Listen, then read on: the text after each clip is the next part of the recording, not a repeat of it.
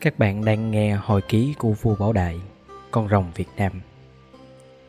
Phần thứ hai Hoàng đế Việt Nam tập sự cầm quyền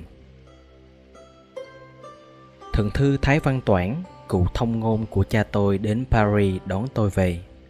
Ông ở gần bên tôi cùng với hai cụ Charles trong suốt cuộc hành trình. Đến Sài Gòn, chúng tôi lên chiếc tiểu đỉnh Dumont de Universe để về Torrance và đã tới vào ngày 8 tháng 9 năm 1932. Tại đây đã có quan khâm sứ Trung Kỳ Chatel đứng đón cùng với cụ Tôn Thất Hân, phụ chính và cụ Nguyễn Hữu Bài, thượng thư bộ lại, tương đương chức thủ tướng. Cụ Nguyễn Hữu Bài trước kia là một chủng sinh nên có đời sống khuôn mẫu đạo đức. Cụ có ảnh hưởng rất lớn trong cả hai triều đại cũ. Luôn trong 25 năm, cụ là viện trưởng viện cơ mật. Tuổi vừa 70, người nhỏ, cụ nói và viết rất thạo tiếng Latin và tiếng Pháp. Trong suốt thời gian phụ chính, cụ đóng vai trò quyết định. Được Đức Đoan Huy Hoàng Thái Hậu nhũ tay, chính cụ đã cùng Đức bà sửa soạn đón tôi về. Cả hai vị đều mong muốn tôi có các tay phụ tá trẻ tuổi, tân học để gánh vác việc nước. Tại Huế, nhân dân kinh đô đã tập hợp rất đông để chào mừng tôi suốt dọc đường. Từ trước đến nay, tôi chỉ trông thấy nhân dân khum lưng để tỏ lòng tôn kính, vì họ đã nhìn qua tôi, bậc chí tôn cai quản thần dân. Đến hoàng cung, nhìn thành quách xây từ đời Gia Long, tôi có cảm tưởng vững chãi trước mọi thử thách. Sẽ đi bước một để nhập nội, vì ở đây dân chúng còn đông nghẹt hơn nữa. Tôi xuống xe ngựa, lên chiếc xe tay có bốn lọng vàng che, tỏ uy quyền tối thượng. Tới hoàng cung, ngang qua cửa chính đông là cửa trước đây đã rước linh sàng của vua cha ra lăng. Cửa ấy nay đóng kín mít để về kỵ điện kiến trung và nơi tôi ở. Tại đây, tôi sẽ sống một mình, sân chầu vắng ngắt, cung điện lặng như tờ. Sáng hôm sau, tôi đi một mình đến nhà Thái Miếu. Nơi đây đã đặt bàn thờ thứ bảy để thờ cha tôi là Hoàng đế Khải Định. Tôi trầm ngâm suy nghĩ rất lâu đến các vị tiên đế đã trở thành liệt thánh che chở và phù hộ cho tôi. Ở Việt Nam, người chết không phải là đã hết. Người chết vẫn còn tồn tại và giữ nguyên vị trí đối với con cháu. Linh hồn người chết có sợi dây thiên liêng nối liền người với người sống còn mạnh mẽ hơn giữa người sống đối với nhau người ta khấn vái gia tiên, cầu khẩn gia tiên phù hộ. Quỳ trước bàn thờ tôi lâm trâm khấn vái, xin tổ tiên phù hộ cho những thỉnh nguyện của tôi, kể từ khi bắt đầu rời pháp trở về. Đền thờ lặng lẽ hoàn toàn, chỉ thỉnh thoảng cổ tiếng tách nổ khô giòn của nén hương đang cháy, và tôi bâng khuâng trong sự mơ màng huyền ảo tuyệt vời. Đến trưa tôi vào ý kiến chính thức hai đức hoàng thái hậu, là đức đoan huy thái hoàng thái hậu và đức thứ phi của vua đồng khánh, là bà nội tôi. Cả hai vị đều là vợ của vua đồng khánh và do cha tôi tôn phong khi ngài lên làm hoàng đế. Mỗi đức bà tiếp tôi riêng biệt và ngồi ở trên ngai uy nghi bất động. Tôi cũng sang kính thăm thân mẫu tôi, là đức từ cung thái hậu, ngự ở một cung điện sát cạnh hai đức quốc thái và các cung của các bà phi khác. Về đến điện kiến trung, lập tức tôi cho vời thượng thư nguyễn hữu bài. Tôi hỏi quan thượng, trẫm tin tưởng ở kinh nghiệm lâu năm của ngài đi hỏi cho biết nhiệm vụ của trẫm ra sao và xin quan thượng cho trẫm biết tình thế nước nhà, đồng thời thử vạch cho trẫm một chương trình làm việc. Ông ta cúi đầu tâu trình kính tâu hoàng thượng. Sự tin cẩn của hoàng thượng là một vinh dự lớn lao đối với lão thần. Nhiệm vụ của hoàng thượng ngày nay không còn giống như xưa nữa. Chính phủ pháp trong thực tại đã nắm hết công việc của quốc gia trong tay. Còn về tình hình đất nước, thì ngoài sự xáo trộn ít nhiều ở bất kỳ đang bị dẹp tắt, được coi như yên tĩnh và thịnh vượng. Nhưng còn quyền hạn của trẫm, công việc của trẫm, các quan thượng làm việc ra sao? Kính tâu hoàng thượng Trước kia thì mỗi bộ tâu trình lên hoàng đế và để lên dự án để xin quyết định. Nhưng sau khi Đức Tiên Đế khải định băng hà năm 1926 thì đã có một thỏa ước với nước Pháp. Theo đó, nội các sẽ hợp dưới sự chủ tọa của viên khâm sứ. Mình phải báo cáo và xin quyết định. Tòa khâm ra chỉ thị, nhất là về ngân sách. Chính phủ Pháp thu thuế và trao lại cho Nam Triều đủ để trả lương cho nhân viên để có thể tồn tại. Chưa ai cho Trẫm biết về cái thỏa ước ấy. Nếu trước đây Trẫm biết được thì chắc Trẫm đã không chấp thuận. Kính tàu Hoàng thượng, thỏa ước này do Hội đồng phụ chính ký. Thực tế, nó trao hết quyền hạn cho viên khâm sứ từ chính trị đến tư pháp. Ở Bắc Kỳ hiện nay, viên thống sứ ở Hà Nội đang nắm quyền phó vương rồi. Vậy thì trẫm còn gì? Hoàng thượng còn giữ được quyền về nghi lễ, quyền ăn xá tội nhân, quyền phong sắc cho các thần linh, quyền cấp phát tưởng lục, phẩm hàm cho người sống hay người chết. Tôi bàng hoàng trước những lời tâu của vị quan già này. Tôi cũng ghi nhận rằng ông ta không xen kẽ một sự phê bình nào, nhưng chỉ bằng sự tấu trình mộc mạc ấy, ông ta muốn để tôi tự hiểu. Sau một phút suy nghĩ, tôi quyết định phải làm ngay không thể chậm trễ. Và theo cái gọi là thỏa ước năm 1926 dành cho tôi quyền hạn về nghi lễ, tôi xoắn ngay vào việc lĩnh vực này. Vừa hôm qua, tôi đã thấy những cái lưng cúi gặp trước bước đi của tôi. Tôi liền bảo ông ta. Đại nhân hãy bảo cho viện thượng thư bộ lễ phải soạn thảo ngay một sắc chỉ. Kể từ hôm nay, hãy bỏ ngay sự quỳ lạy đối với trẫm. Trong bất cứ buổi lễ nào chỉ cần vái ba vái đối với hoàng đế mà thôi. Trẫm muốn quyết định này được áp dụng ngay kể từ buổi chầu ngày mai khi các quan vào triều kiến trẫm. Xin đại nhân làm gấp. Cụ bài nhìn tôi ngạc nhiên rõ rệt. Thấy vậy tôi lại nói. Lạy để trán gặp xuống đất là một thái độ ương hèn làm mất phạm giá con người. Xin quan thượng nhớ câu này của Đức Thánh Khổng. Kính bất như tuân lệnh. Sau nữa, cũng xin đại nhân thảo ngay miệt sắc lệnh trả tự do cho tất cả các phi tần của tiên đế. Ai muốn ở lại để phụng thờ tiên đế khải định thì vẫn có quyền ở lại nơi cũ và hàng tháng vẫn được tiền trợ cấp cho đến khi chết. Xin tuân lệnh hoàng thượng, nhưng kính tâu hoàng thượng e rằng có hơi sớm quá chăng. Lão thần có ngụ ý là nên chờ một ít lâu nữa và cần phải kiên nhẫn. Xin hoàng thượng nên dè dặt hơn một chút. Trước đây đã nhiều bậc tiến vương đã bị thất bại nguy hiểm trong sự canh tân. Tất nhiên, họ không được âu hóa và cấp tiến như hoàng thượng, nhưng họ cũng trẻ và nóng nảy và thiếu kiên nhẫn như hoàng thượng vậy. Nói xong, ông ta rút lui để mặt tôi với sự suy tưởng một mình. Đức Khổng Tử nói, mạng của bậc đế vương là thiên mạng, nhất cử nhất động đều có ảnh hưởng đến sơn hà xã tắc. Vua mà hôn ám thì trời sầu đất thảm, gây nên những thảm họa trong dân gian không nhỏ. Dân chúng sẽ lầm than cơ cực. Vua phải gánh chịu những nỗi đau của thần dân trăm họ hơn của chính bản thân mình – cái đau của trăm họ tạo nên cái đau của vua chứ không phải đau do chính vua mà có như vậy, làm sao mà tôi gánh nổi trọng trách tối thượng ấy nếu tôi không có thực quyền? Liệu triều đại của tôi có bị đổ vỡ trong sự bất lực để tôi phải gánh chịu tất cả nỗi đau của ba tánh mà tôi không tài nào cải thiện được số mệnh ấy hay sao?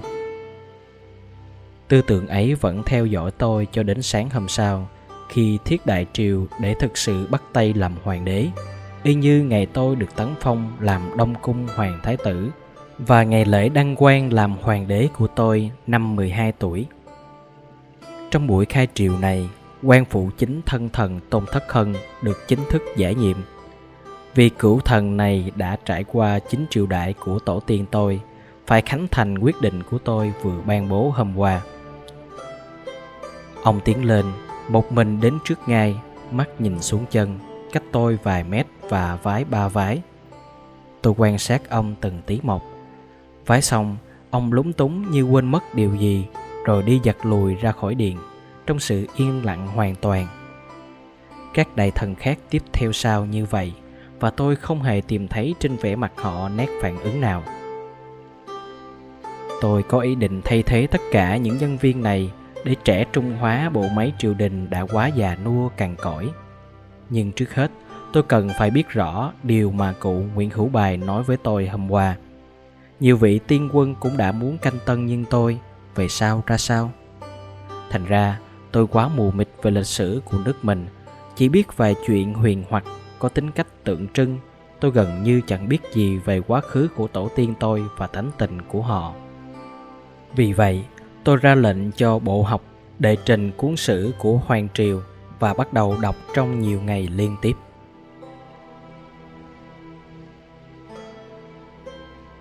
Lịch sử nhà nguyễn. Gia đình tôi thuộc triều nguyễn có một gốc rễ lâu đời. Sử ký việt nam ghi rằng cụ tổ viễn đại là nguyễn bạc làm quan lớn dưới triều nhà đinh. Nhưng sau thời gian dài đặc ấy kể từ cụ tổ Nguyễn Kim sanh năm 1468, gia sử của dòng họ tôi đã trở thành lịch sử quốc gia rồi. Từ Nguyễn Bạc cho đến Nguyễn Kim đã qua 13 đời kế tiếp. Nguyễn Kim là viên võ tướng có tài dụng binh. Cụ được phong làm tướng cầm quyền chỉ huy quân đội. Cụ là trấn thủ tỉnh Thanh Hóa. Sau khi nhà Lê bị nhà Mạc tiếm ngôi, Nguyễn Kim tụ tập được hơn 5.000 người và 30 con voi để khôi phục nhà Lê. Mùa xuân năm 1533, cụ lập một người dòng dõi vua Lê tên Lê Duy Ninh lên làm vua. Em út Nguyễn Kim là tôn thái có sức khỏe muôn người khôn địch. Khi nhà Mạc tím ngôi nhà Lê thì ông đang ở vùng Thái Nguyên và Cao Bằng. Nhưng khi nghe tin Nguyễn Kim đã lập Thái tử Ninh làm vua, ông liền bỏ về Thanh Hóa để khuôn phò. Ông đánh nhau với quân nhà Mạc luôn 20 năm. Khi dẹp xong phiến loạn, ông được phong cho đất Thái Nguyên và Cao Bằng. Nguyễn Kim có ba con trai, người con thứ hai là Nguyễn Hoàng, sinh năm 1525, rất thông minh và có tài thao lược. Vai hùm, lưng gấu, đầu rồng, mắt phượng, cả thân hình uy nghi như vị tiên thần càng lớn lên càng nổi tiếng rực rỡ. Năm 21 tuổi, ông đã giết được họ Mạc ở giữa trận tiền. Nghe tin cụ trạng trình Nguyễn Bỉnh Khiêm là một nhà tiên tri kỳ tài, ông liền sai sứ đến hỏi về tương lai. Thấy sứ giả, cụ trạng trình không nói, chỉ nhìn vào ngọn giả sơn trong hòn Nam Bộ và lẩm bẩm. Hoành sơn nhất đái, vạn đại dung thân Sứ giả về thư lại với Nguyễn Hoàng. Hiểu được ý ấy, Hoàng nói với chị là Ngọc Bảo, vợ của Trịnh Kiểm, lúc ấy cầm quyền nguyên soái cho vua Lê Anh Tôn để xin cho vào trấn thủ tỉnh Thanh Hóa. Trình Kiểm cũng muốn ông đi xa cho khuất mắt nên trình Vu Lê cho đi. Vu Lê chấp thuận. Ông phải lánh xa đi như vậy vì sợ Trịnh Kiểm muốn mưu hại như đã từng giết anh ông là Nguyễn Uông. Vào năm 1558, ông đem quân bản bộ gồm toàn những người thân tín, cẩn đảm đến nơi trọng nhậm mới. Khi đến Thanh Hóa, dân chúng đem dân từng vò nước để quân sĩ giải lao.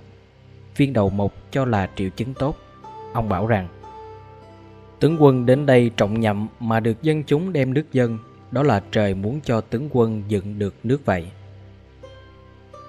Kể từ đó trở đi, danh tiếng của Nguyễn Hoàng nổi như cồn, như có hào quang tỏa ra của bậc vua chúa. Năm 1572, quân Mạc đem một đoàn chiến thuyền hơn 60 chiếc vào đánh Thanh Hóa. Ông đóng quân ở ven sông để cầm cự. Đến đêm nằm mơ thấy một bà tiên bảo rằng phải dùng mỹ nhân kế để dụ địch đến nơi có tiếng vang trao, trao ta sẽ giúp cho. Nguyễn Hoàng theo lời cho người con gái đẹp tên gọi Ngô Thị đem vàng bạc đến xin cầu hòa với tướng địch. Tên này mê thích và ưng thuận. Thế là không phòng bị nên bị đánh úp và bị giết. Xong việc, ông cho xây một ngôi đền ở nơi ấy để tạ ơn bà tiên. Nhờ tài cai trị khéo léo, đức độ và công bình, dân chúng được an cư lạc nghiệp, thuyền bè ngoại quốc đến buôn bán yên ổn, đi lại như mắc cưỡi, nên địa hạt mỗi ngày một phồn thịnh. Một kẻ thân tín một ngày xưa kia lại mơ thấy bà Tiên đứng trên đỉnh núi gần Thanh Hóa, chỉ tay xuống phía dưới mà bảo rằng đây là huyệt đế vương, cần phải xây một ngôi chùa để yểm cho long mạch thì đất sẽ phát nên đế nghiệp. Kẻ tả hữu đem lời ấy trình với Nguyễn Hoàng. Nguyễn Hoàng luyện tuân theo lời dạy của bà Tiên và xây ở đây một ngôi đền. Đây là đền thờ bà chúa Liễu Hạnh thuộc về Sòng Sơn, tỉnh Thanh Hóa. Sự thái bình thịnh trị lan tới các tỉnh Quảng Bình và Quảng Nam, làm thành một vùng đất đai rộng lớn, phía trên giáp với Bắc Kỳ, phía dưới tới Chân Lạp, tạo thành một vương quốc cứ mỗi ngày một mở rộng thêm. Mùa thu năm 1613, Nguyễn Hoàng cho gọi người con trai thứ sáu đến, trao cho một cẩm nang và bảo rằng Làm trai phải biết giữ lấy cương thường là trung hiếu thuận hòa, trung là trung với vua với nước, hiếu là hiếu với cha mẹ, còn thuận hòa là đối với anh em. Đây là diền mối của đạo làm người. Đất nước ta, mặt bắc có núi Hoành Sơn và sông Linh Giang – trấn giữ được đất Thanh Hóa và Quảng Nam. Mặt Nam có hai núi Hải Vân và Bỉ Sơn, tạo thành địa thế hiểm trở thiên nhiên. Rừng núi chứa nhiều mỏ, quặng từ mỏ vàng đến mỏ sắt, bởi cả có nhiều hải sản, tôm cá và muối. Kẻ đại trượng phu phải biết tận dụng địa lợi này mà thu phục nhân tâm thì có thể tạo nên đế nghiệp truyền lại cho con cháu đến muôn đời. Do thế, mới tìm đất có khí thiên sông núi để đặt kinh đô dựa lưng vào cửa bể lấy núi ngự bình và sông hương giang làm tay ngai lập kinh đô ở nơi núi sông cẩm tú ấy và đặt tên cho gọi là thuận hóa có nghĩa là nơi đất lành của hòa đồng mà về sau gọi tắt là huế sau đó ít lâu, nguyễn hoàng chết, thọ 89 tuổi Người con thứ sáu lên nói ngôi, vì bốn người anh ở trên đã chết cả. Người thứ năm làm quan ở Bắc. Vì hoàng tử thứ sáu này sinh năm 1563 là con bà Vương Phi họ Nguyễn. Khi sắp sanh ông ra, bà nằm mơ thấy một người đem cho một tờ giấy viết đặt một chữ Phước. Khi tỉnh dậy thì sanh hạ ông ra, nên bà muốn đặt tên cho con bằng chữ Phước. Nhưng rồi bà nghĩ, nếu đặt riêng cho con tên là Phước thì chỉ có một người tên Phước. Chi bằng dùng chữ Phước làm chữ điệm thì có thể có hàng nghìn, hàng vạn con cháu đều mang chữ Phước và dòng họ sẽ phồn thịnh đài đời. Vì thế nên dòng họ của chúng tôi đều mang tên là Nguyễn Phước hết. Đến năm 1620, chú Nguyễn Phước không chịu thần phục họ Trịnh đang cầm quyền miền đất Bắc Họ trịnh dựa vào danh nghĩa phò lê tìm cách đánh họ Nguyễn ở phương Nam, nhưng lần nào ra quân cũng đều thất bại, đành phải công nhận họ Nguyễn làm chúa ở phương Nam. Các đất từ sông Danh ở trên phía Đồng Hế trở vào là thuộc về chúa Nguyễn, còn từ đó trở ra thì thuộc chúa Trịnh. Mặc dù luôn luôn phải lo đề phòng quân Trịnh, các chúa Nguyễn vẫn tìm cách bành trướng xuống phía Nam. Nên năm 1674, đã tiến đến Sài Gòn và năm 1693 thì cả nước Chiêm Thành bị sáp nhập hẳn. Quyền hành của chúa Nguyễn lan đến hết vùng đồng bằng sông Cửu Long, tiến tới Hà Tiên về thế kỷ 17. Cuộc Nam Tiến bị đứt quãng do cuộc nổi dậy của anh em nhà nhạc Huệ nhà Tây Sơn, quê ở An Khê. Anh em nhạc chiếm thành Quy Nhơn và trọn đất của chú Nguyễn. Năm 1775, thì lẫy kinh đô Huế và năm 1778 chiếm hết Nam Kỳ. Chú Nguyễn và người con trai cả bị giết chết. Người cháu của ông tên gọi là Nguyễn Ánh mới 17 tuổi được chọn kế vị. Chỉ có một giúm người lại thiếu từ vũ khí đến lương thực, thủy quân bị tan nát. Ông phải chạy từ đảo này sang đảo khác trước khi tạm lánh vào bờ biển nước Sim đầy nguy hiểm bất trắc. Tại đây, ông gặp một vị thừa sai gia tô giáo người Pháp tên gọi là Đức cha Bá Đa Lộc. Trong 8 năm, Nguyên Ánh được Đức cha giúp đỡ và khuyên nhủ bàn bạc. Không thiếu gì các nước phương Tây muốn tận tình giúp đỡ vì vương đang thất thế này. Anh Cát lợi. Tây Ban Nha, Inyafor và Hòa Lan đủ cả. Những đề nghị của họ quá hấp dẫn làm Nguyễn Ánh nghi ngờ do ông rất quan tâm đến nền độc lập của quốc gia. Vì thế nên không nhận. Điều ông mong mỏi chính là muốn sự trợ giúp của một cường quốc Tây phương nhưng dưới hình thức đồng minh chứ không phải chịu làm chư hầu cho họ. Ông đã có quyết định vô cùng táo bạo. Trong lúc sống cô đơn ở Polo Way vào năm 1778, ông cho vời đức cha Bá Đa Lộc đến ủy thác làm sứ thần sang cầu viện với vua Louis để lục nước Pháp, hầu ký kết một hiệp ước đồng minh và đem viện trợ về. Ông giao toàn quyền cho đức cha, đồng thời trao cả người con trai đầu lòng là hoàng tử cảnh sanh trong lúc phiêu bạc lưu vong để cùng sang nước Pháp.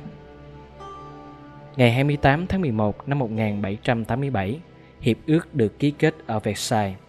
Nước Pháp thỏa thuận trao cho Nguyễn Ánh cả một đoàn quân viễn chinh gồm 4 chiếc tàu chiến và 1.500 binh sĩ, đủ cả bộ binh và pháo binh với đầy đủ súng đạn.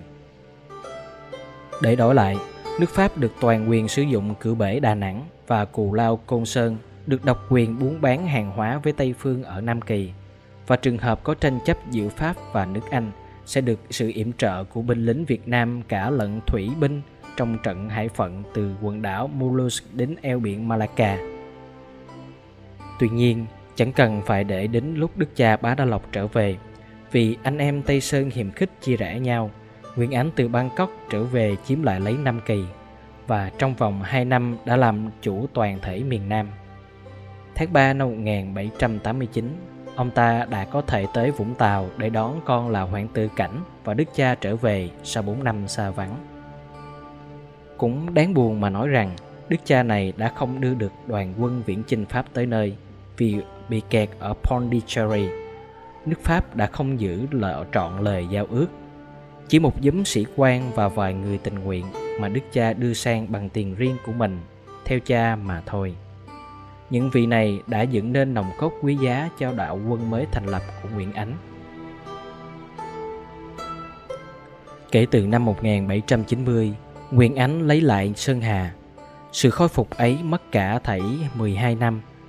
Trận đánh ở Quy Nhơn vào tháng 7 năm 1792 là trận quan trọng nhất vì thủy quân của Tây Sơn bị tận diệt. Ngày 12 tháng 6 năm 1801 thì khôi phục được kinh thành Huế.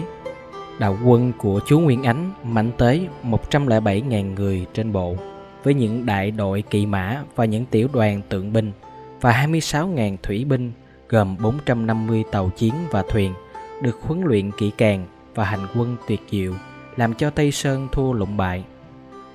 Đến năm 1802 thì dứt luôn cả nhà Trịnh ở Bắc Kỳ và chiếm thành Hà Nội. Mất 10 năm mới bình định hẳn, tuy có lâu nhưng vững chắc. Tất cả vùng đất nào thu hồi lại được lập tức đặt ngay nền cai trị từ hạ tầng cơ sở và cứ thế như tầm ăn dâu đặt nền móng cho sự thống nhất từ Nam Quan tới Cà Mau. Chúa Nguyễn Ánh lên làm hoàng đế, lấy hiệu là Gia Long. Nước Sim phải để cho Cao Miên làm chư hầu của Việt Nam từ năm 1813, còn nước Ai Lao phải triều cống. Là một nhà cai trị đại tài, sau khi thống nhất Sơn Hà lên ngôi hoàng đế, Ngài ban bố lệnh ăn xá toàn diện và kêu gọi sự hợp tác của các người có chân tài, thiện chí và cho hoãn thế 3 năm. Nền thống nhất được củng cố bằng quyền hành của chính phủ trung ương do chính hoàng đế chỉ huy và thể hiện rất tinh vi từng chi tiết. Sự đo lường được sự thống nhất ở khắp nơi trong nước. Lúc tiền mới, hủy bỏ tiền Tây Sơn, mở nhà máy đúc tiền ở Hà Nội. Luật pháp được sửa đổi lại và đồng nhất cho toàn quốc Quân đội sau khi chiến thắng được tổ chức lại. Những sự canh tân ấy nhằm nhiều nhất đối với miền Bắc, vốn từ lâu sống ở ngoài hiến pháp của nhà Nguyễn. Gia Long biết rằng muốn cho triều đại vững chắc cần phải có nhân tâm. Bởi vậy, Ngài cho phân chia lại ruộng đất và cải cách việc điền địa. Trong việc hành chánh, dùng tiếng mẹ đẻ làm tiếng quan thoại và cuối cùng để đỡ gánh nặng cho dân chúng về việc đóng góp tế lễ trong những buổi hội họp ở thôn quê. Ngài tiết chế rất nhiều sự chi tiêu rầm rà và tốn kém. Ngài lại cho cải tổ về đường lối phong tục, tập quán chỉ có lợi cho bọn kỳ hào. các quan lại bị canh chừng chặt chẽ và ai phạm lỗi sẽ bị trừng trị nặng nề. Việc bình trị các dư đảng của Tây Sơn còn chưa chịu ra hàng. Ngài kêu gọi họ ra đầu thú và chiêu hồi họ trở về để được an cư lạc nghiệp. Về phòng thủ đất nước, nhất là ở miền Bắc, các thành trì được củng cố mạnh mẽ theo kiểu mẫu của Vauban, Đầu Bàn như thành của Hà Nội, Sơn Tây, Hải Dương, Bắc Ninh, Lạng Sơn, Thái Nguyên, Cao Bằng, Tuyên Quang, vân vân. Ngoài ra, các thành thị đều được tu bổ với những đài kỷ niệm, những đình chùa miếu mạo. Thành Hà Nội rực rỡ bắt đầu từ triều đại Gia Long. Cuối cùng, đắp con đường cái quan đi suốt từ ngõ cửa Trung Hoa đến Cao Miên, dọc theo toàn quốc. Cho đến ngày băng hà, Hoàng đế Gia Long đã có uy tín rất lớn lao. Tình giao hảo với Pháp quốc đã đem lại lợi ích cho Việt Nam không nhỏ. Nhưng sự một số người ngoại quốc theo chân Bá Đa Lộc đến giúp đỡ vua từ ban đầu, được phong cho những tước vị cao ở triều đình, đã tạo ra một sự ghen ghét ngấm ngầm và gây khó khăn cho người kế vị không nhỏ.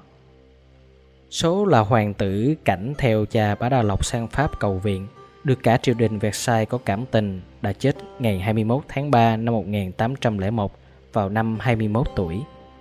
Thế rồi sau đó, hai con của ông ta và bà vợ bị đầu độc chết một cách khả nghi mờ ám. Hai hoàng tử này đều ở lứa tuổi 20. Ngay vàng phải truyền lại cho người con thứ hai của vua Gia Long là hoàng tử Hữu, trở thành hoàng đế minh mạng. Vua Minh Mạng ra mặt ác cảm với những người Pháp này và các chiến hữu của cha Bá Đa Lộc nay bắt buộc phải trở về Pháp. Như một trong những vị đó là Chenil, được phong tới tức hầu, mang danh là Thắng Vũ Hầu.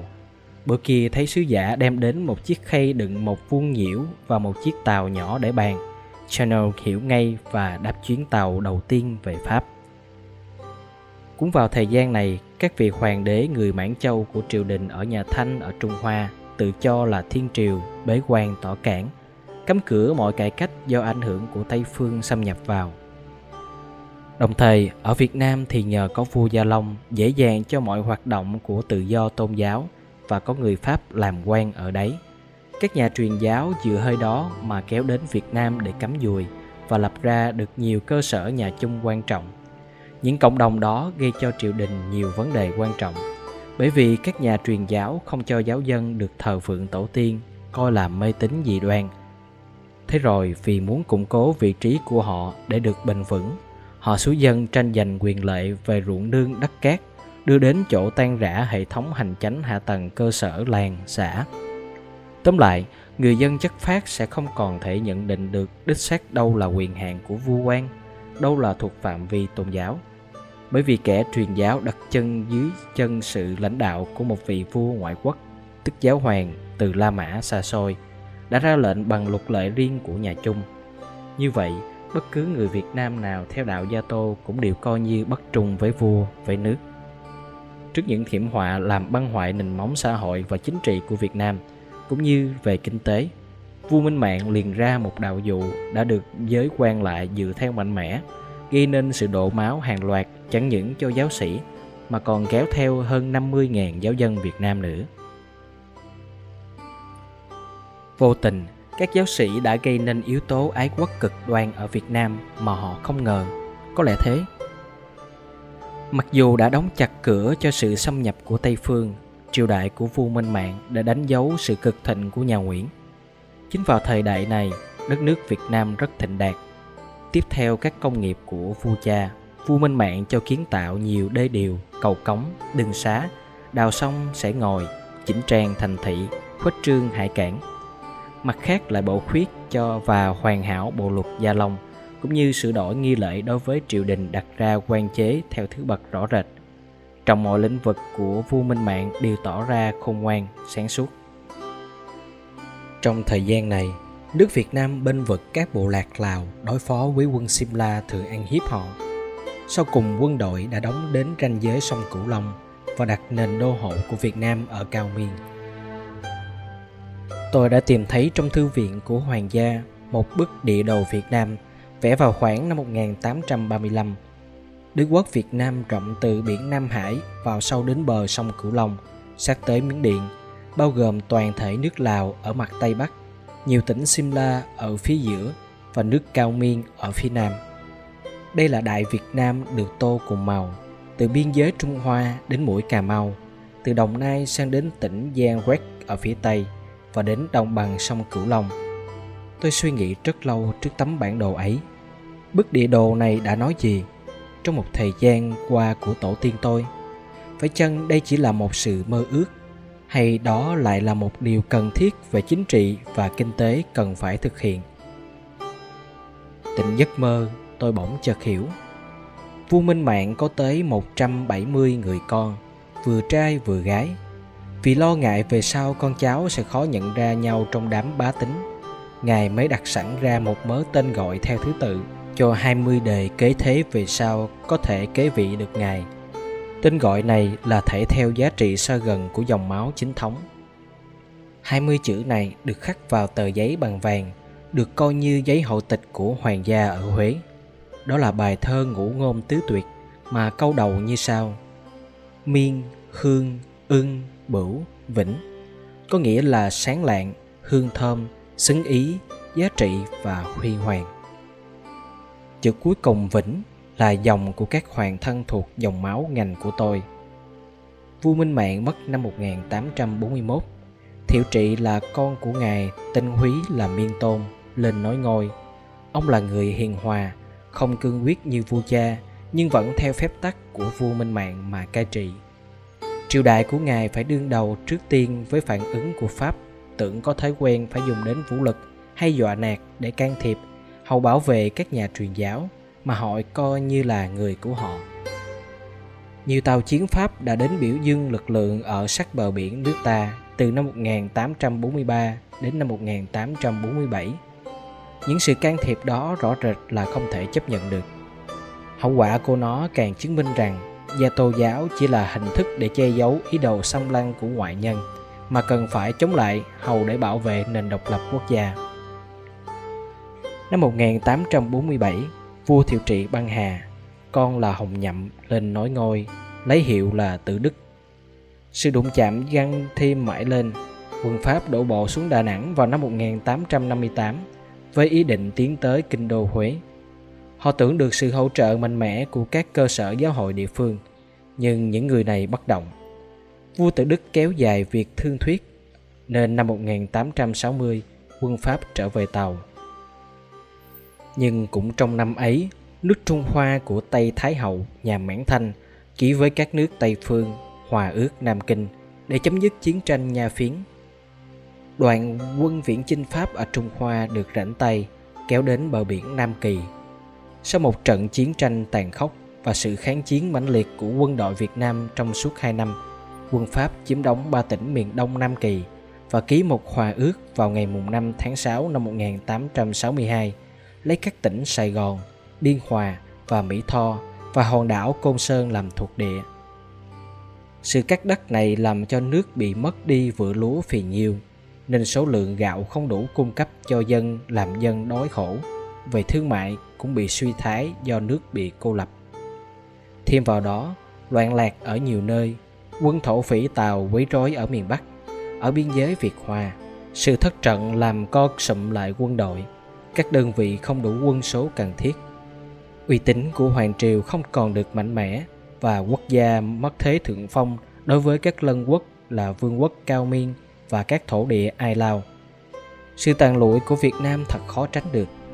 Năm 1863, Cao Miên tự đặt dưới sự bảo hộ của Pháp. Lợi dụng sự khó khăn của chúng tôi, người Pháp càng tiến sâu vào phía Nam, nhưng những tổ chức du kích kháng chiến của những nhà ái quốc Việt Nam, dù tâm huyết đến đâu cũng không cản được bước tiến của họ. Để chấm dứt cuộc chiến đấu vô vọng này, viên tổng trấn các tỉnh miền Tây Nam Kỳ là Phan Thanh Giảng chấp thuận nhượng cho Pháp ba tỉnh phía Tây là Vĩnh Long, Châu Đất và Hà Tiên. Sau đó tự coi như bị nhơ nhúc Phan Thanh Giảng đã uống thuốc độc tự tử trước mắt gia đình và thuộc hạ. Kể từ lúc đó, toàn thể Nam Kỳ bị đặt trong vòng kiểm soát của người Pháp. Ở Bắc Kỳ, một người tự xưng là con cháu của nhà Lê kêu gọi nước Pháp tiếp tay. Dưới hình thức bảo vệ thương mại trên dòng sông Hồng Hà, một thương gia người Pháp tên là Jean Dupuis, Đỗ Phụ Nghĩa, vẫn dùng đường này để buôn bán với người Hoa ở tỉnh Vân Nam. Quân Pháp ngày 20 tháng 11 năm 1873 đã bất ngờ tấn công thành Hà Nội, làm cho viên tổng đốc Nguyễn Tri Phương phải tự tử. Ngày 15 tháng 3 năm 1874, triều đình Huế và Pháp ký một thỏa ước như sau. Pháp phải rút hết quân đội ra khỏi Bắc Kỳ. Ngược lại, triều đình Huế phải công nhận xứ Nam Kỳ là thuộc địa của Pháp, đồng thời cho phép Pháp được buôn bán tự do ở ba thành thị lớn là Hà Nội, Hải Phòng và Quy Nhơn. Sự ngưng chiến này chỉ có một thời gian ngắn. Nước Pháp năm 1882 lấy cớ là triều đình Huế đã từ chối thực hiện một số điều kiện mới của Pháp vốn trái lại với hiệp ước ký năm 1874. Pháp liền tung ra cuộc tấn công mới. Nhờ ở vũ khí và chiến cụ tinh vi hơn, quân Pháp lại ngược sông Hồng Hà và tái chiếm thành phố Hà Nội. quan tổng đốc Hoàng Diệu treo cổ lên một cành cây ở đồi Tam Sơn trong thành, về sau được gọi là đồi Trung Liệt chiếu nạn bi thiết, Hoàng đế tự Đức chết ngày 10 tháng 7 năm 1883. Ngài chỉ định làm kế vị người cháu mà Ngài nhận làm nghĩa tử lên làm vua, nhưng dưới sự áp lực của Pháp, triều đình rước phế ông vua này mới lên ngôi được 3 ngày. Thay vào đó, người ta đem người em út của vua tự Đức lên làm vua, lấy hiệu là Hiệp Hòa. Nhưng vì vị thiếu quân này không chịu chấp nhận những đòi hỏi mới của Pháp, Ngài cũng bị phế truất sau 4 tháng 10 ngày lên làm vua. Ngài bị đánh thuốc độc chết vào ngày 30 tháng Chạp năm 1883. Người ta chọn người cháu khác của vua tự Đức lên làm vua, lấy hiệu là Kiến Phước, mới 12 tuổi. Khi ấy quyền hành ở trong tay hai người là Nguyễn Văn Tường và Tôn Thất Thuyết. Nguyễn Văn Tường làm phụ chính đại thần dưới áp lực của Pháp, ký với Pháp ngày 6 tháng 6 năm 1884 một hiệp ước mới công nhận nền bảo hộ của Pháp đối với hai xứ Bắc và Trung Kỳ. Chiếc ấn bạc của vua Gia Long trước kia nộp cho Trung Hoa, về đời vua Càn Long nhà Thanh coi như chư hầu, được hủy bỏ công khai trước khi ký hiệp ước này. Chỉ có một sự trao đổi tượng trưng là trả về cho triều đình tỉnh Bình Thuận trước sát nhập vào Nam Kỳ, làm đất thuộc địa của Pháp và trả hai tỉnh Thanh Hóa và Hà Tĩnh trước sát nhập vào Bắc Kỳ, thì nay trả về cho Trung Kỳ. Mực còn chưa ráo thì hoàng đế Kiến Phước chết ngày 31 tháng 7 cùng năm ấy, tức là năm 1884. Người anh của Kiến Phước lên kế vị lấy hiệu là Hàm Nghi, cũng mới 15 tuổi. Chính quyền trung ương bị chia sẻ. Ngày 1 tháng 10 năm 1884, chính phủ Pháp đặt chức khâm sứ để cai quản cả hai miền Trung Bắc lưỡng ký, đặt làm đất bảo hộ của Pháp.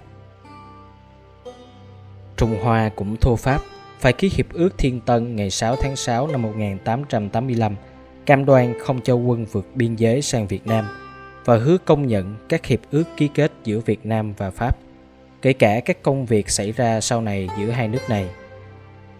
Ngày 13 tháng 6, Hoàng đế nhà Thanh chấp nhận dứt khoát hiệp ước ấy. Nước Pháp vẫn còn lằng nhằng đòi hỏi hơn nữa Họ đòi triều đình phải cam đoan lại một lần nữa những sự cam kết với Pháp đã được ký kết trong hiệp ước trước. Trước sự tráo trở thiếu chân thành ấy, sự căm phẫn đã đến tột độ của nó. quan phụ chính Tôn Thất Thuyết liền đem hoàng đế trẻ hàm nghi cùng một số lớn triều thần bỏ kinh thành đi trốn. Họ vào bưng. Ba năm sau, vua Hàm Nghi bị bắt trong vùng quản trị và đưa đi đầy ở Algeria vào lúc 18 tuổi. Trong thời gian này, hội đồng cơ mật vẫn còn ở Huế, đã cùng với bà Hoàng Thái Hậu dưới sự nài nỉ của viên khâm sứ Pháp đã đưa người cháu cuối cùng của vua tự Đức, lúc ấy mới 12 tuổi lên làm vua vào năm 1885, lấy hiệu là Đồng Khánh, tức ông nội của tôi. Đó là một người thức thời, có nhiều khả năng, nhưng tiếc rằng đã không gặp thời, lên làm vua trong lúc quá khó khăn này. Thêm vào đó, các vị quan giá trị trong triều đình thì ngán ngẩm, không thiết gì đến công danh, quyền chức nữa, nên hầu như bỏ buông xuôi. Cũng không còn trông vào đâu về phía bên ngoài có thể trợ giúp được gì. Đồng khánh muốn trở lại với chính sách hợp tác với pháp như dưới thời gia long cũ. Ngài mong được như vậy có thể cứu vãn được sự suy sụp của quốc gia mà canh tân lên được. Nhưng bị sự thôi thúc hầu như liên minh của chính phủ pháp Ngài phải đành nhượng bộ bỏ những điều khoản của họ đưa ra, mà điều khoản quan trọng nhất là đặt viên toàn quyền cho toàn cõi Đông Dương. Viên toàn quyền này vì lý do phải dự trọng trách lãnh đạo các đất đai mới sát nhập và đặt dưới sự che chở của chính quốc cho toàn xứ Đông Dương đã được đặt dưới quyền của bộ thuộc địa, trong khi các xứ khác thuộc quyền bảo hộ thì được đặt dưới quyền của Bộ Ngoại giao. Như vậy là có một sự vi phạm trắng trợn vào Hiệp ước Bảo hộ ký năm 1884. Ban đầu thì nhiệm vụ của viên toàn quyền chỉ hạn định ở chỗ phối hợp giữa các hoạt động của các viên khâm sứ, công sứ, này biến ra thành nhiệm vụ của một kẻ cai trị trực tiếp và dứt khoát các đất đai thuộc địa của Pháp ở Đông Dương. Thế là từ năm trước, viên thông sứ ở Hà Nội giữ quyền hành của vị phó vương Bắc Kỳ. Vua Đồng Khánh chết bất ngờ vào năm ngày 24 tuổi năm 1889. Ông mối hận là dưới triều đại của ngài, ngoài ý muốn đã phải đưa toàn thể nước vào ách đô hộ của nước Pháp. Người kế vị ngài là hoàng đế Thành Thái, con của quốc công Dục Đức và là cháu gọi vua Đồng Khánh bằng chú ruột khi kế vị mới có lên 10 tuổi. Triều đại của ngài bị xáo trộn bởi các cuộc nổi dậy đánh du kích ở các tỉnh Bắc Kỳ kéo dài đến năm 1896. Lấy lý do đó, nước Pháp tăng thêm quyền hạn cho viên toàn quyền Đông Dương trên khắp cái gọi là Liên minh Đông Dương gồm ba nước Việt, Miên, Lào. Từ đó, viên chức cao cấp ấy có đầy đủ mọi cơ quan quyền hành và có một ngân khoản lớn lao. Ông ta thu thuế và các khoản về thương chính, bổ nhiệm các hàng chánh phó tỉnh trưởng, chánh phó quận trưởng, viên không sứ trung kỳ trở thành chủ tọa các phiên họp hội đồng nội các của triều đình và tất cả các quyết định của bộ hay của chính phủ hoàng đế cũng phải lấy phê chuẩn của công chức Pháp. Thành thử, dù hoàng đế có là thiên tử của thần dân cũng chẳng có tí quyền gì. Tuy nhiên, dưới thời Pháp, xứ sở cũng được mở mang ít nhiều và nền kinh tế tương đối tốt đẹp. Nhiều công trình thủy lợi giúp cho nền nông nghiệp mở mang hơn trước rất nhiều và sản lượng gạo khá thừa thải để có thể tài trợ cho các lĩnh vực khác. Thế nhưng, đối với người Việt Nam, nhất là giới thượng lưu trí thức, dù có đẹp đến mấy mà do người khác cai quản thì cũng chẳng quý hoa gì. Ai cũng mong độc lập và thống nhất người ta đặt niềm tin vào vua Hàm Nghi đang bị lưu đày ở Ansari hay nghển trong những người đã chạy sang Tàu, sang Nhật. Trước đây, vào năm 1905, Nhật Bản đã thắng hải quân Nga ở eo biển Đôi Mã nên Nhật tung ra khẩu hiệu Ngô Á, Ngô Hoàng, nghĩa là Á Châu của người châu Á. Không ai dám nghĩ rằng nên theo gương nước Nhật mà canh tân xứ sở trước dù với sự trợ giúp của Pháp.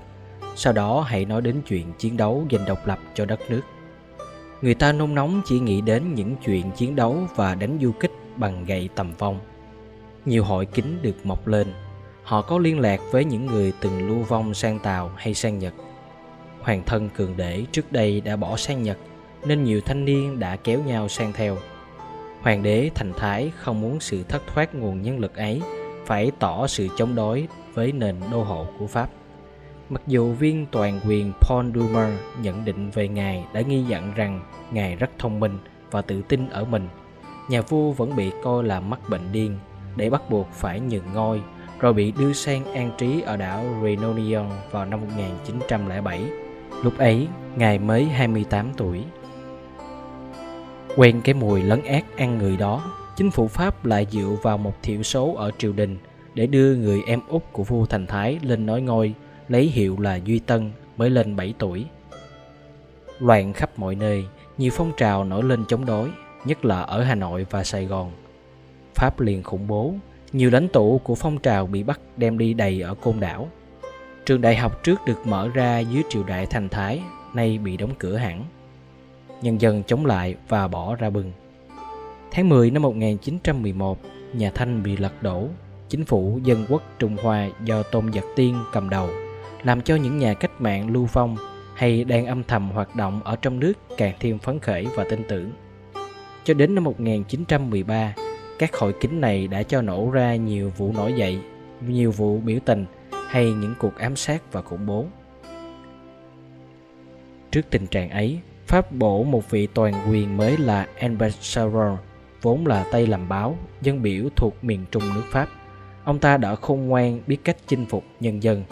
Ông tổ chức lại guồng máy cai trị thuộc địa khả quan hơn trước bằng cách ngăn chặn các cuộc lạm quyền và thay đổi lề lối tham nhũng cho mở cửa lại trường đại học và mở mang ngành giáo dục công lập. Những biện pháp đó làm giảm bớt sự bất mãn và đem lại an ninh trở lại. Đến nỗi rằng khi Pháp có chiến tranh với Đức kỳ đệ nhất thế chiến vào năm 1914, hơn 100.000 binh lính và thợ thuyền Việt Nam đã sang Âu Châu để trả ơn cái gọi là mẫu quốc bảo hộ. Tuy nhiên, các phong trào ái quốc lợi dụng cơ hội này, nước Pháp đang bận ở châu Âu để tung ra sự rối loạn trong nhiều tỉnh lớn. Nhà vua vừa được 16 tuổi tưởng rằng thời cơ đã đến, liền rời khỏi cung điện để ra bưng cầm đầu phong trào chống đối. Đáng buồn thay, công cuộc mưu đồ đại sự của ngài chỉ vọn vẹn được hai ngày thì bị một toán lính khố xanh khám phá ra được chỗ ẩn. Thất bại từ trứng nước, ông bị đầy sang đảo Reunion để gặp phụ hoàng thành thái ở nơi đó. Đó là lần cuối cùng của một ông vua hoàng gia đã thất bại cho mưu đồ phục quốc trong tay Pháp. Triều đình nhận chân được rằng trong những trường hợp như thế này mà chống Pháp quả là vô ích. Vì vậy mới tìm đến con của vua Đồng Khánh, vốn chủ trương thân Pháp như thầy vua Gia Long cũ để lập làm vua. Đó là cha tôi, năm ấy đã 32 tuổi. Nhưng cha tôi đã từng trông thấy sự tai tiếng về đầu triều đại của vua cha khi nhận ngai vàng từ tay Pháp chỉ định. Hơn nữa làm vua cũng chẳng có quyền thế gì nên người không mấy tha thiết. Mãi đến khi Đức Hoàng Thái Hậu đích mẫu của người, tức vợ cả vua Đồng Khánh, thúc giục để cứu vãn danh dự gia đình, người mới nhận và lên ngôi hoàng đế vào năm 1916. Năm sau, ông Albert Sorrow lại trở lại làm toàn quyền Đông Dương. Trong hai năm liên tiếp, ông xúc tiến mở việc hợp tác giữa hai nước, nâng cao giá trị của người dân, nên được giới trí thức hoan nghênh công tác chặt chẽ. Ngày 27 tháng 4 năm 1919, tại văn miếu thờ Đức Khổng Phu Tử ở Hà Nội, ông đọc một bài diễn văn trứ danh. Trong đó, ông đề cập đến sự khuếch trương quyền hạn chính trị cho tất cả các sắc dân ở Đông Dương, đặt những nhà trí thức bản xứ vào những địa vị then chốt trước kia chỉ dành cho người Pháp, hầu đưa đến sự thân hữu của nước Pháp đối với các nước bảo hộ càng thêm thấm thiết. Sự chống đối vì vậy dịu dần đi và nước Pháp nhờ thắng trận năm 1918 được thêm uy tín, nên ở Việt Nam đã tương đối ổn định và tiến bộ. Đọc những đoạn cuối của trang sử này với biết bao tình trạng bi đát mà trước kia tôi hoàn toàn mù tịch, tôi vô cùng xúc động. Trong vòng chưa tế 50 năm, năm bậc tiên đế đã bị đi đầy hay bị truốt ngôi, bốn vị đã chết trong mờ ám. Các vụ sôi động vẫn còn ám ỉ chưa tắt hẳn chưa nói đến hoàng thân cường đế đang hoạt động ở Nhật và ở Đài Loan. Đã có hai người anh họ là Bửu Trác trước kia từng là võ quan tùy viên của cha tôi, tự cho là có quyền kế vị ngài. Nhất là Bửu Đình luôn tìm cách để hạ tôi.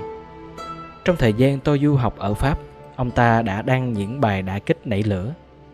Bị bắt năm 1927, Hội đồng Tôn Nhân Phủ đã kết ông ta về tội khi quân chống lại hoàng đế 9 năm khổ sai và giam ở Lao Bảo, đuổi ra khỏi hoàng gia và chuyển sang giam ở côn đảo. Ông vượt ngục và bị bắt lại vào năm 1931. Khi tôi từ Pháp trở về, việc thứ nhất là ra lệnh ân xá cho ông. Tiếc thay, lệnh này không thi hành được vì ông ta lại trốn biệt và không rõ về sau ra sao.